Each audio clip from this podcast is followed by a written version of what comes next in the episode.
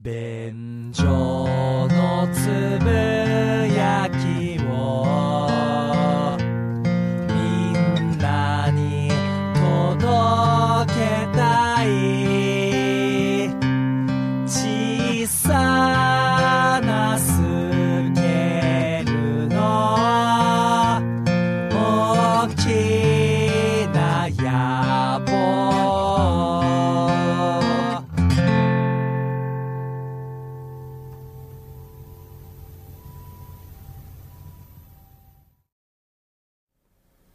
どうも、ダムダモズさんにむらです。どうも、たかしくんです。よろしくお願いします。よろしくお願いいたします。便所。のつぶやきでございます。はい。あのー、ですね、うん。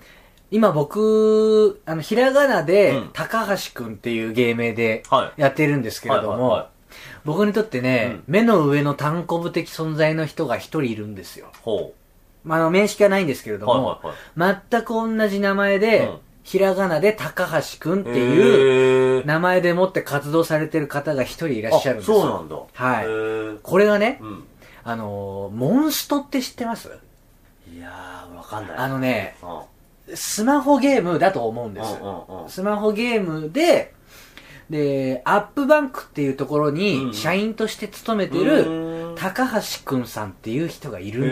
ーです。全く同じ人が、ね。あそうなんだ。その、社員で勤めてて、うん一昔前の高橋名人みたいな。 ほう。高橋、高橋、 高橋。やかましいわ、もそう、ちょっとややこしくて申し訳ない ですけど。いや、その社員としてうなんですけれどうも、半分タレント活動みたいなことをして、ほうほうほうそのゲームの広報をするっていんんう、その動画とかをニコニコとか、うんうん。あの、YouTube とかに上げうてんうんうんうん、これがね、絶大な支持受けてへるんですよ。ー。この高橋くんさん、もう一人の高橋くんさんっていうのが、おーおいだもんだから、例えば Twitter とかうんでうんうん自分の名前で検索するとはいはか、いはいネはいットとかうんうん、あらゆる媒体で高橋くんって入れると、まずこの人が出てくなるるんでほすど。ね。うんうんうん。だから、あの、非常に僕にとっては、あのーなんていうか、えー、すいません。あのーきつい言葉しか出 てこない。非常に僕にとっては、なんでしょう。うん。えっと、目の上の単行部でよかったんじゃない いや、別の言い方でオブラートに包もうとしたんですけ ど、もうオブラート足りなかったっていう。え、限界があるのオブラートオも。ブラートに限界があるんです。うん。あのーそりゃダメ だよ。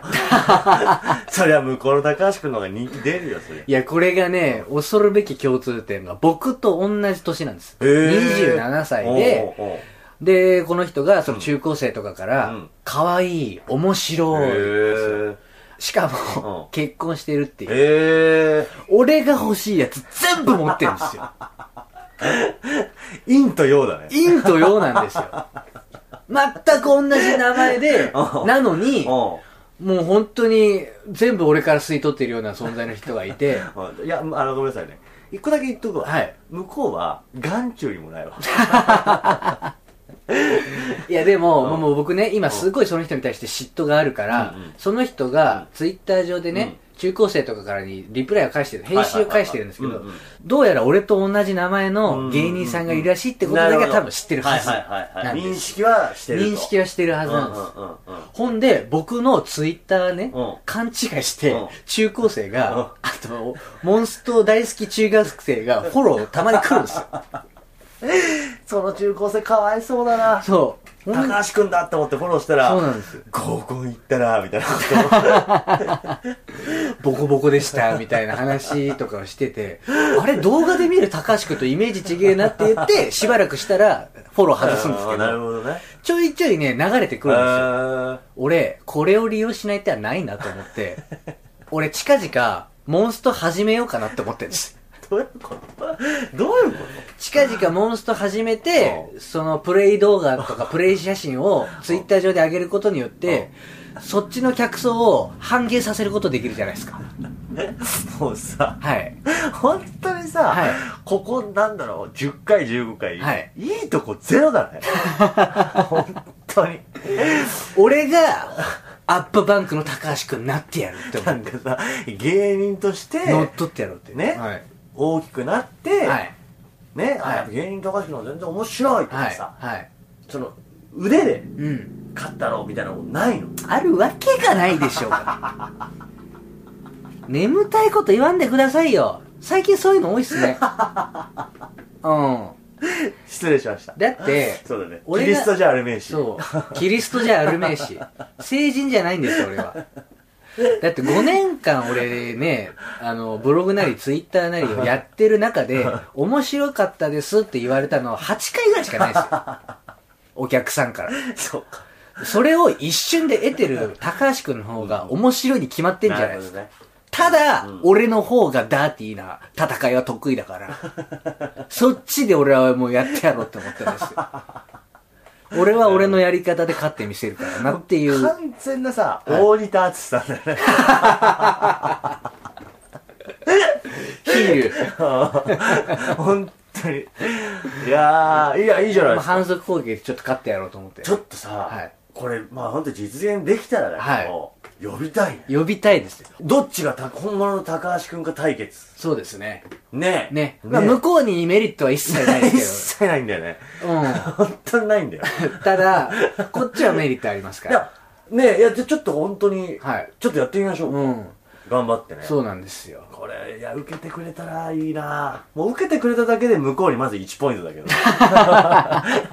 わざわざ来てくださったっていうことでんもういやね。僕らで抜きますよそれはあ、まあまあまあまあ、そうか、向こうに行ってそれはね行。きますよ、ええねだからぜひちょっと皆さんお楽しみにとそうです。はいうことでございますい。ございますけれども。はいあのー、ちょっとですね、うんまあオープニングで、えーこういうような話をした後うにん、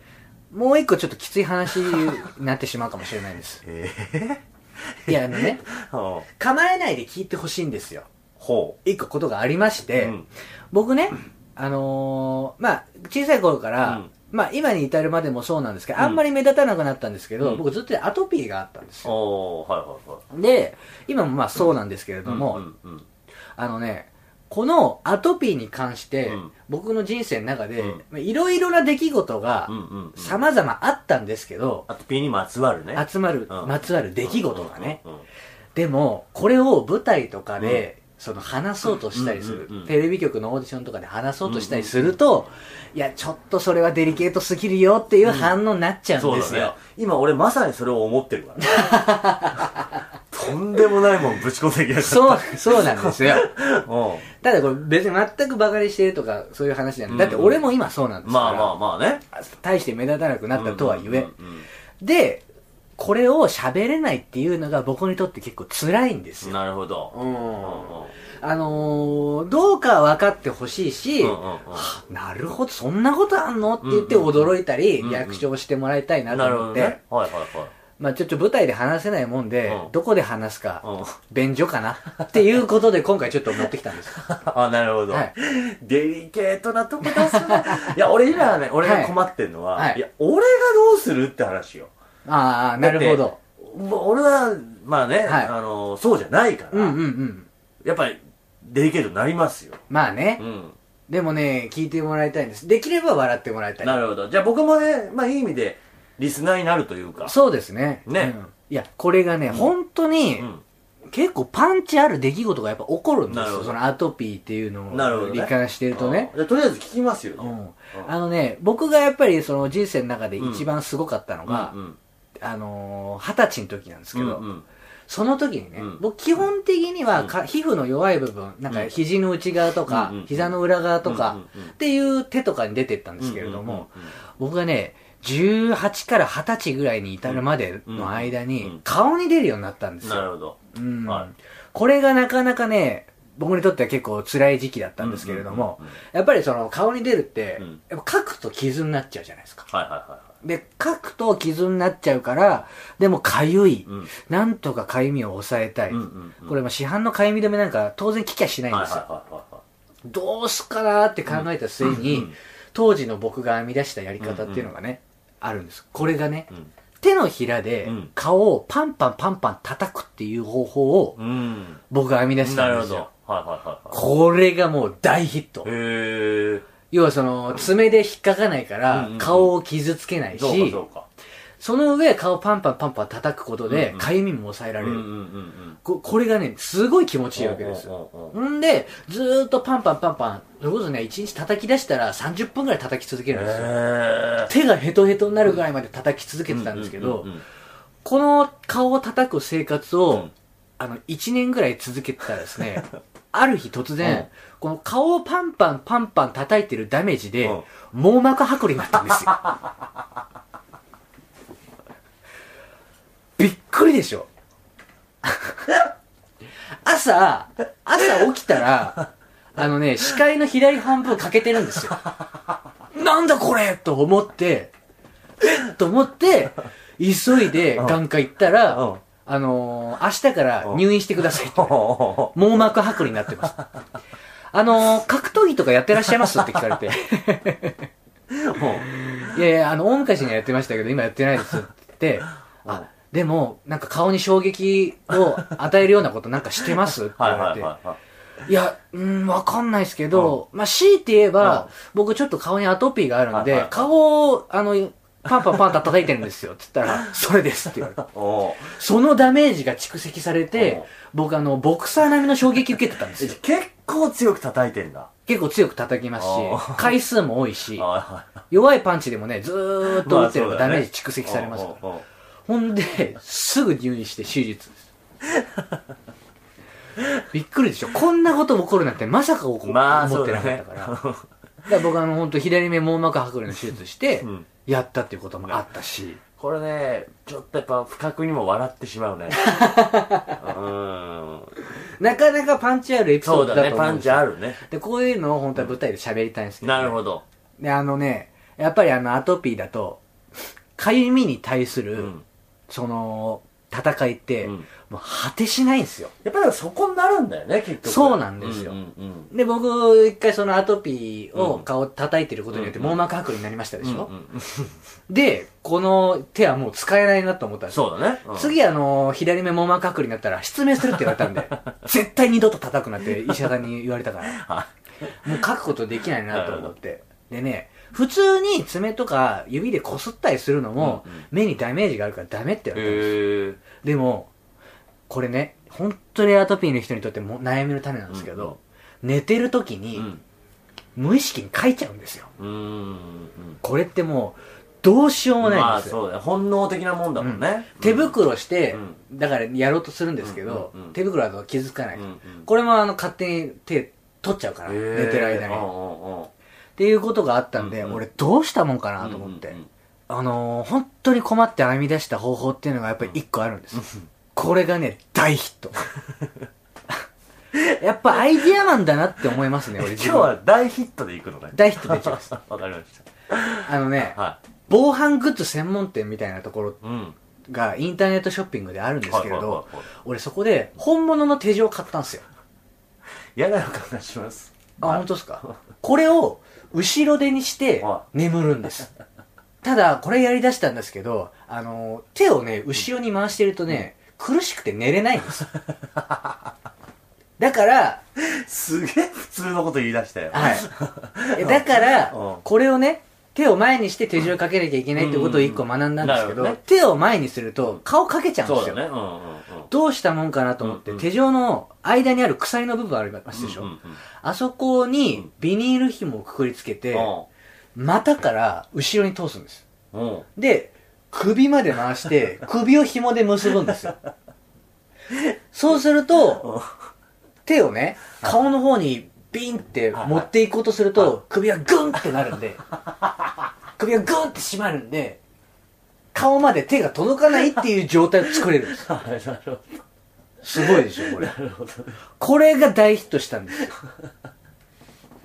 壮絶だなそうなのこれでようやく僕、あ安眠を得ることができるようになったんですけど、安眠なんすかそれ安眠です、安眠です。そうなんですねね、ただね、あのー当時、それでね、結構苦労したことがあっはいてはい、はい僕あの、顔にねうん、べったべたにワセリンを塗って、そこ、上にサランラップを顔にぐるぐるぐる巻きにするっていう 治療法を試してたん です。オリジナル治療法なんですけど。えオリジナルなそうな んですよ。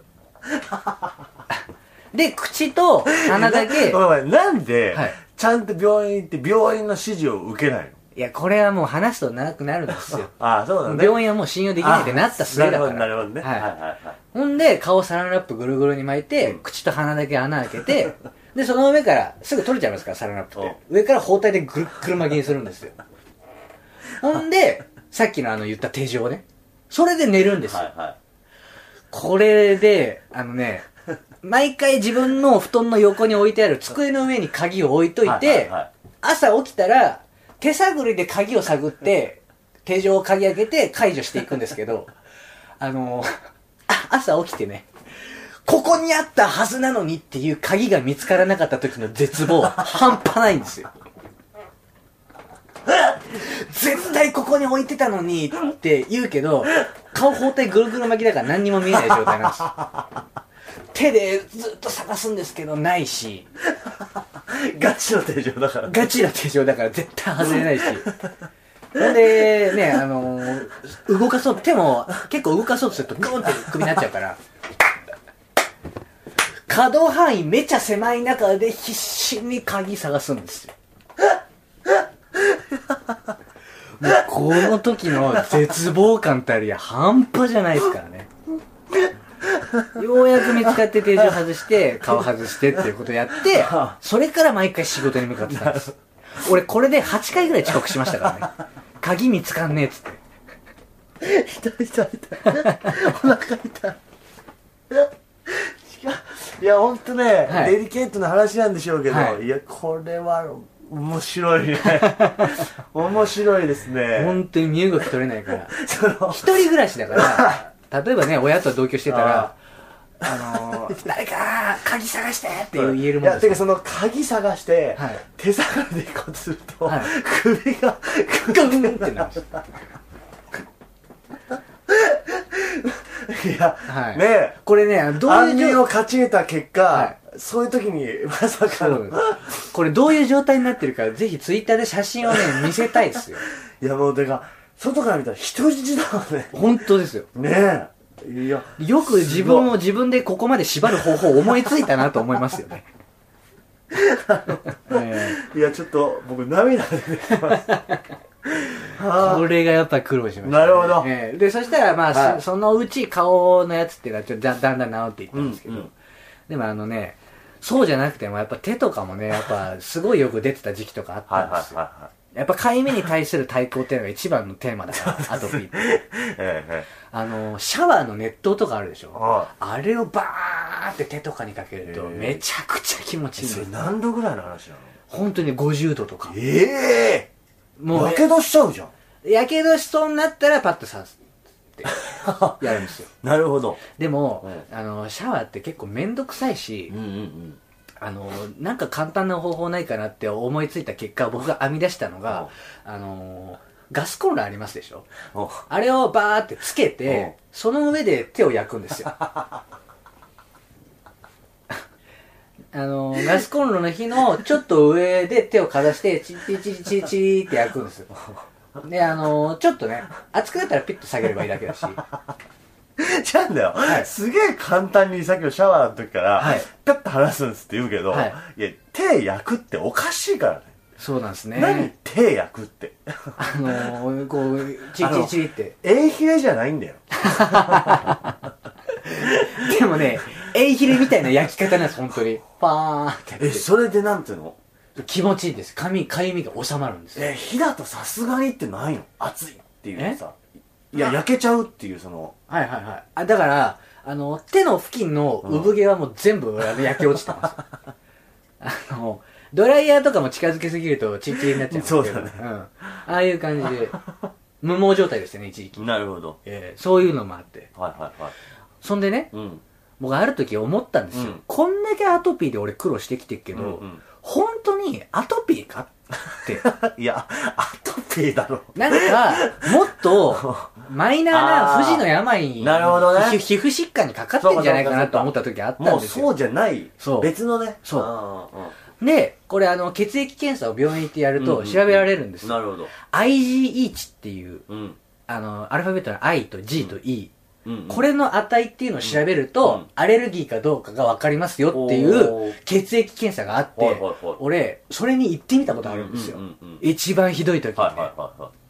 いで、血液抜いて1週間後ぐらいに病院行って、うん先生に検査の結果を教えてもらうんですけれどうんはいも、あの、IgE 値がうん170以下だと、うんまあ、アトピーとか喘息とか、その他アレルギーに対して、うんうんうんうんまあ、無縁でしょうと。数字で現れるのねそうなんです。うん170が基準値なんですよ。うんうんうんで、それより上だと、うんやっぱりアトピーの、アトピーとかアレルギーの毛があるうんうんうんって言われてるんですけれども例え、ば俺がはい受けたとしたら、まあ、何もないとして、はい100 110とか。あうんそう下がるってそことうそうね、そう、そうなんでうんうんす。で、まあ若干アトピー気味の人とかっていうのは200とかなるほど250とかあるんですけはいどはい、はい170が基準値だうんうんうん僕あの、測っうてん先生に言われたのが、IgE 値俺1万5000あったんで すよ。1万5000ですよ。170が基準値のところ、1万5000なんですよえそんなことあるのそうなんです。あるんです。あで、まあ、すごすぎちゃって桁違いの戦闘力だからうん、先生もパッと見た瞬間、はい、アトピー っつって。間違いないね、つって言われて。即答。でもやっぱアトピーはアトピーだったあアトピーは間違いなくアトピーだったんですけど。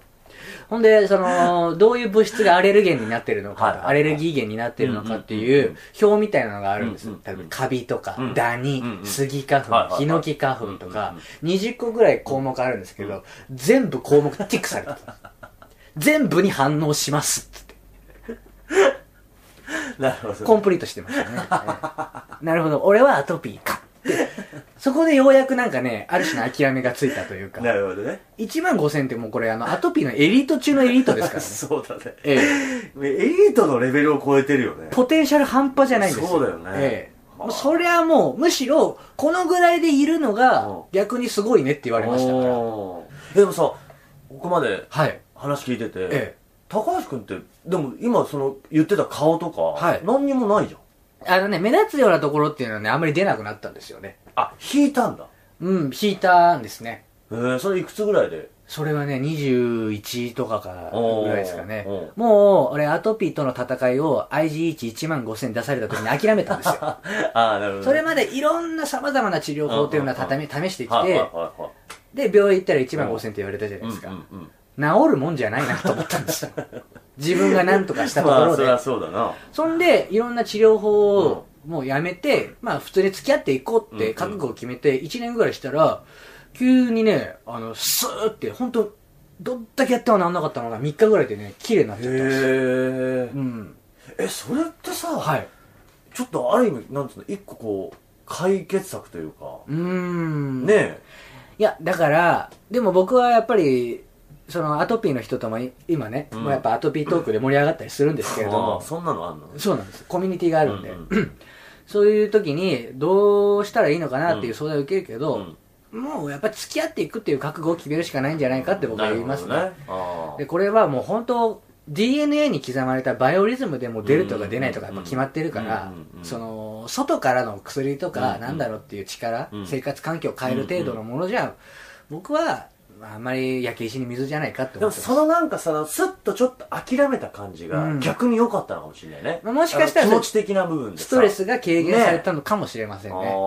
一個悟りを開いたっていうなるこほとでどねうんおーそういうね、いろいろ不思議なことあるんですよ。はあいやあのー、まあね、はい本当にちょっとデリケートなテーマではあるからそうなんですよ僕もちょっと若干懸念してましたけど、ええ高橋君に関しては、はい僕はいいんじゃないかと思います、特例で。ええいや僕、はここ最近の勉強で久しぶりに、はいあの本当涙が出るぐらい笑いました あのー、やっぱちょっとその手探りではい手錠の鍵探して首グンとなるくらい、 ちょっとこれ絵想像しただけでもうちょっとたまらないです、ああ、本当でいすや、でか。も、いや、いや、だか面白いよら。、アトピー自体をなんかバカにするようなこそとうだって言ねっ。てアますトピー自体を何かね、うんネタにしたいとかそういうことってよりかは、んそうですやっぱ高橋君のもう人生において、そこがついてきてたわけだそうかなんでら、す。こういうことがあったんですよっていう喋りをしたいんですよ。したいということでね。なるほどね。そうなんです。まあまあ、これはどういう反応があるかはあれですけど、まあでも高橋君の話としては、僕は面白かったなと思いますそよ。うなんですよ。はクズですからい。。あ笑い飛ばしてあげた方が高橋君のためっていうそう、ことですもんね。笑ってくれると、なおありがたいよっていうことでございまうんっしてた。いうことはですい。ので皆さん、いかがだったでしょういかかがなことでございましょとうかねいうことで、以上、勉強すべきでござあいりまがした。とうございました。